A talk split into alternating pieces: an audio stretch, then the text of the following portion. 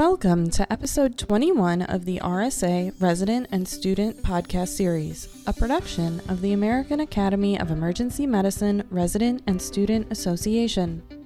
RSA is an accessible, collaborative organization that fosters innovation, education, and advocacy for residents and students in emergency medicine. In this episode, Dr. Amy Ho, resident at the University of Chicago and a former vice president of RSA, speaks with Dr. Lisa Moreno Walton, professor of emergency medicine at Louisiana State University and secretary treasurer of AAEM. Today, Drs. Ho and Moreno Walton discuss unconscious bias and how it affects emergency physicians. Hi, my name is Amy Ho. I am a resident physician at University of Chicago and also the RSA vice president and chair of the wellness committee and I'm very very delighted to be sitting here right now with Dr. Lisa Moreno Walton, who is a professor of emergency medicine at Louisiana State University and also the sitting secretary treasurer on the board of directors for AAEM. She has a lot of wonderful publications and interests primarily around healthcare disparities and HIV and trauma. And we are, again, blessed to be talking to her today about unconscious biases. Mm-hmm. So this was a relatively new term to me actually and as an expert can you open up by saying what is unconscious bias and why is it important for us and especially residents to be aware mm-hmm. of it? So unconscious bias is your automatic response to a person obviously without thinking consciously about it, right? So this has a lot to do with who we are and how we are raised. We know now from doing research on the human brain that people actually within a second recognize tribe versus non tribe. So you look at a person and there are actually changes that take place in the human brain that indicate that in the initial second, you're actually either identifying them as same or tribe or identifying them as non tribe. So we relate to whether someone is familiar to us or not. And I'll tell you about a remarkable study that was done in 2009 that I almost always talk about when I discuss unconscious bias. And I'm going to be talking about it today at my at my cultural competency session at AAEM. There was a study done in 2009 and it ended up being published or talked about and came into the public mind through Newsweek magazine. And the, they had this big, big title page that said, Is your baby racist? And what the study was, they put a bunch of children at a several different study sites. They put a bunch of children into a huge room, and the children had to be mobile so that they could move around in the room and interact with each other. And they had some adults there to make sure that, you know, no kid clobbered another kid with a block or something like that. But mostly they kind of just let the kids wander on their own. And after a set period of time, they stopped the clock and they looked at how the children had self segregated into different groups. And indeed, the children had self segregated. And they had self segregated by race. And the children who did not self segregate by race were only two classes of children, and those were, at that particular time that the study was done, there were a huge number of Asian children that had been adopted by American parents. And so the children, the Asian children who had been adopted by American parents, moved comfortably between the Asian group and the group that looked like their parents, whatever their oh. parents were. And the children that were children of mixed marriages, mixed racial marriages, moved comfortably through the racial groups that represented the racial groups of their parents. And so, what does this tell us? It tells us that very early in life, we like and find comfort in being among what's familiar to us. You're comfortable with what you grew up with. You're comfortable with what's familiar to you. You're comfortable with the look and the smell and the taste of your parents' bodies, right? And so this is what makes it so important to recognize that we have unconscious bias and also to not be defensive about it because so many people, when you say to them, oh, you have unconscious bias, will get up in arms and say, "No, I'm not. I don't see color. I don't see race. I'm I'm a I'm a liberal person. I'm an accepting person. I'm a non-judgmental person." No, you're a human person. You're a human being. You have unconscious bias. I have unconscious bias. Every human being has unconscious bias. It's not a bad thing. It's just a thing, it exists. Just like, you know, all of us have a heart and lungs and skin. We all have unconscious bias. But when you recognize what your unconscious bias is, then you can behave fairly towards all people because that's what we want, right? We that's that's our better self. We want to be fair. So if we admit our unconscious bias and we know what our unconscious bias is, then we can work around our unconscious bias and we can be fair to all people. Yeah, and that is so important in emergency medicine because we see all comers. Mm-hmm. So your patients and you are never going to be the same person and always never even from the same like cultural backgrounds Mhm. or racial backgrounds or upbringings. But I guess clinically and professionally, can you provide some examples of how unconscious bias can affect our clinical care of our patients? Absolutely. So when you walk into a room and you look at a patient, you're already starting to make some decisions about them. And some of them are clinical. If they're writhing around on the bed, right, we teach you you're supposed to think about kidney stones, right? But uh, does the patient look sick, not sick? Does the patient look toxic, septic? But you also make certain decisions about the patient. If the patient is sitting there and their clothes are filthy and they're unshaven, if they're a guy, and their hair is matted and they stink and they have a couple bags on the side of the bed, you've made a decision that's a homeless person. And you have certain attitudes about homeless people that are based on your experience of taking care of homeless patients. Similarly, you know, depending on how you grew up, you may have certain other unconscious bias about certain races, certain religions. You walk in and you see a woman in a hijab, you're going to assume, I bet you money, you are going to assume that she's going to want a female doctor because this is how you have been, based on your experience, approaching female Muslim patients. The same way that you may walk into a room and you may see an African American young male wearing gang color and having a lot of tattoos, and you're going to make some assumptions about this person. You may, without even thinking, assume if he's got gang colors on, he's a gang member. If he's got tattoos, he maybe was in jail. He probably is low health literacy. He probably doesn't take good care of himself. I bet he also uses drugs. So these are all assumptions that you make before you even start to consciously think about it. You've made some decisions about this patient.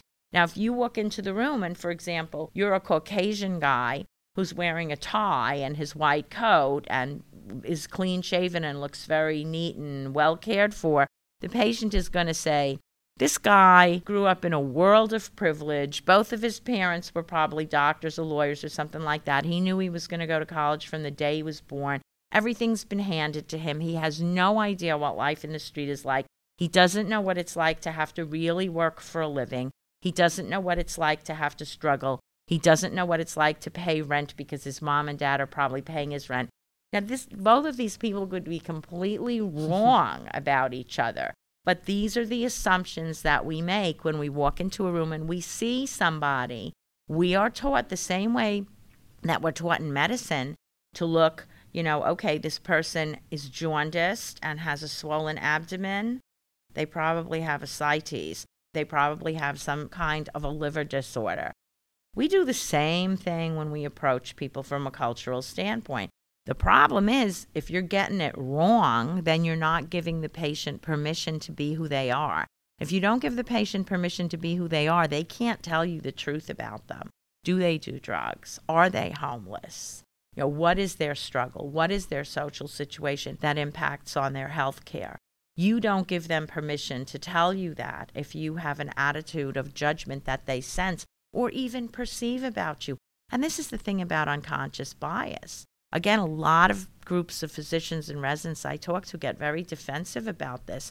But I will be the first to tell you the patient also has unconscious bias against you or for you, depending on what his or her experiences with the healthcare system have been, and depending on what his or her experiences have been about people that look like you.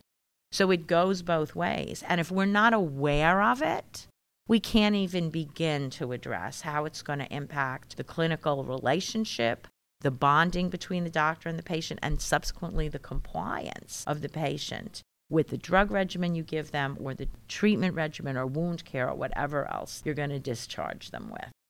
So, what can we do as providers to be more aware of this and to try to minimize its impact? So, it's really important to give patients permission to be who they are, to be aware of your unconscious bias and say, I'm going to stop and not assume. I am not going to walk in the room and see this Latina and assume she doesn't speak English. I'm going to fight against that. I'm going to go into the room and I'm going to ask the patient, I'm the student doctor, I'm the resident physician, I'm the attending physician, staff physician, supervising doctor, whatever I am. Starting right away with asking people, What would you like me to call you? Right? Some people want to be called by their first names. I've had some older patients who have told me that my residents were awful, terrible, rude people because they walked in the room and called them by their first name. Now we have to be conscious of transgender issues too. What do you want to be called? But it's the same thing. In, there are certain cultural things. As a Latina, I would never call somebody who's like, you know, 70 years old by their first name. And yet my residents will go in and they'll do that. Elderly African Americans, too, are used to be calling Miss Nancy, not Nancy. And so you can alienate the person even when you walk in the room. Ask the patient, what would you like to be called? What did you come to the hospital for? What are your expectations of the encounter?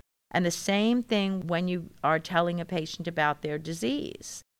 Start to explain things to them and ask them, Do you understand? Do you have any questions? Everything should be open ended. It takes longer, but you establish a better bond with the patient. You're more likely to have a compliant patient. Ask them if they have any questions, ask them if they're comfortable with you examining them all of these sort of open ended things that give the patient a little bit more control over the clinical situation. And again, permission to be who they are and to tell you who they are. Questions like, You do drugs, don't you? You know, that's not an open ended question. And you see this thing with drugs a lot. And I tell my students this all the time not to think that you're a terrible doctor, but this is what happens. The student goes in and says, Do you do drugs? And the patient goes, No.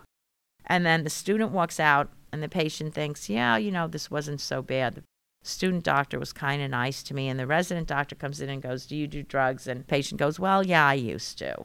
And so then the resident doctor goes, Okay, fine, you know, and is not judgmental and walks out. And then I come in later on and I say, Do you do drugs? Yeah, I smoked uh, some crack this morning. Well, I don't come out and tell the resident and the student they took a bad history because this is part of the process of giving patients permission we create a safe environment for them. And as they start to realize it, they let us into their world more and more. And the next time that patient comes to your emergency department, now they've had a positive experience, and their unconscious bias is to feel comfortable with your emergency department and comfortable with the staff there. And so they will be more forthcoming right away. And so you can actually, by being open and being accepting, you can change that patient's entire relationship with the healthcare system.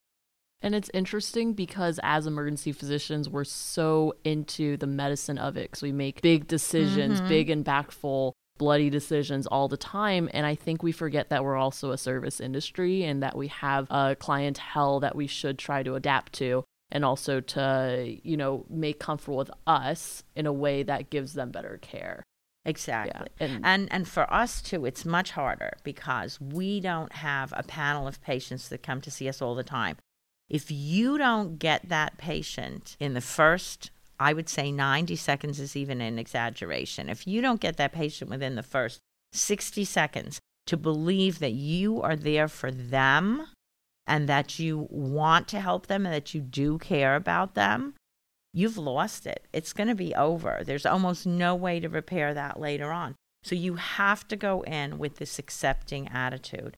And if the patient has an unconscious bias against you, you know, that's a whole like hour and a half discussion about how to deal with that because some patients do. I don't want this kind of a doctor. I don't want this color doctor. I don't want this gender doctor.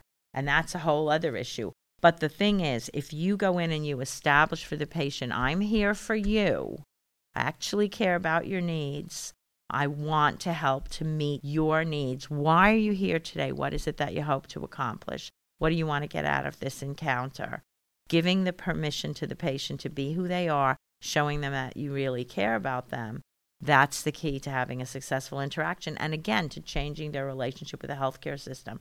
We have lots of patients who are loyal to Charity Hospital because they've always been well treated when they came and they continue 30 years, 40 years, and they say, I'd never go to any other hospital. There are also patients who come in who have to come in because they have crushing chest pain and they've been mm-hmm. treated horribly by the healthcare system and they're angry and upset that they had to come. But you have a chance to change that patient's relationship with the healthcare system by showing them that you care about them and by really being open and allowing them to voice who they are. And this conversation is so important, not just professionally in the ER, but also it applies very well personally too. Mm-hmm.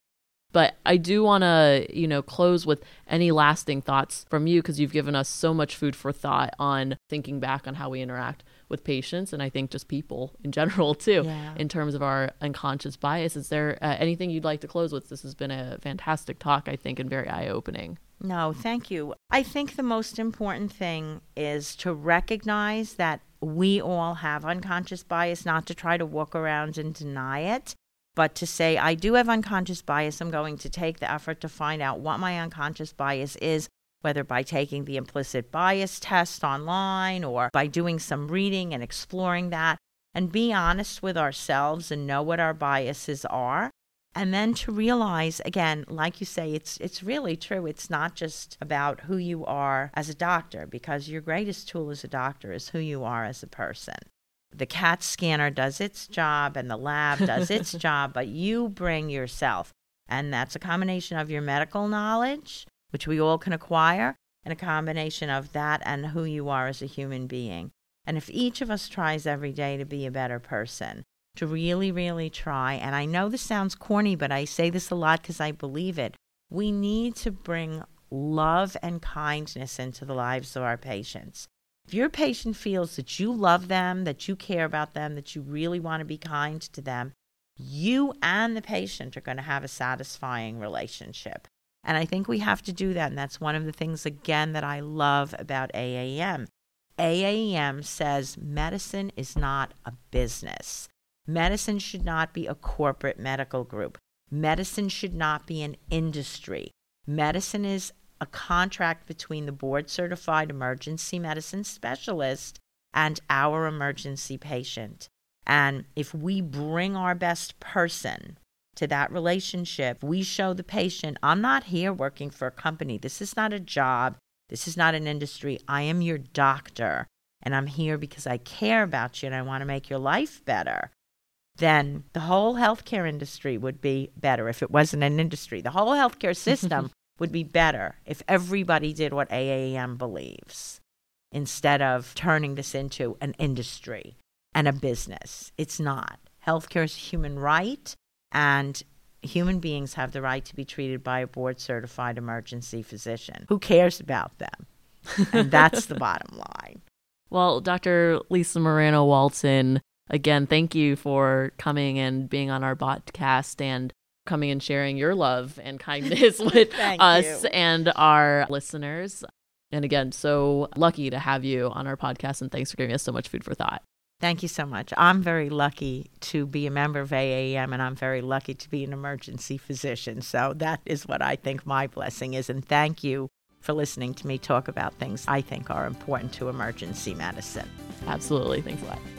We hope you have enjoyed this podcast from the American Academy of Emergency Medicine Resident and Student Association. For more information about RSA, please visit our website www.aaemrsa.org. Listen to all podcasts in this series and explore the ways you can get involved with RSA. Join us again next episode for another topic of importance for emergency medicine residents and students.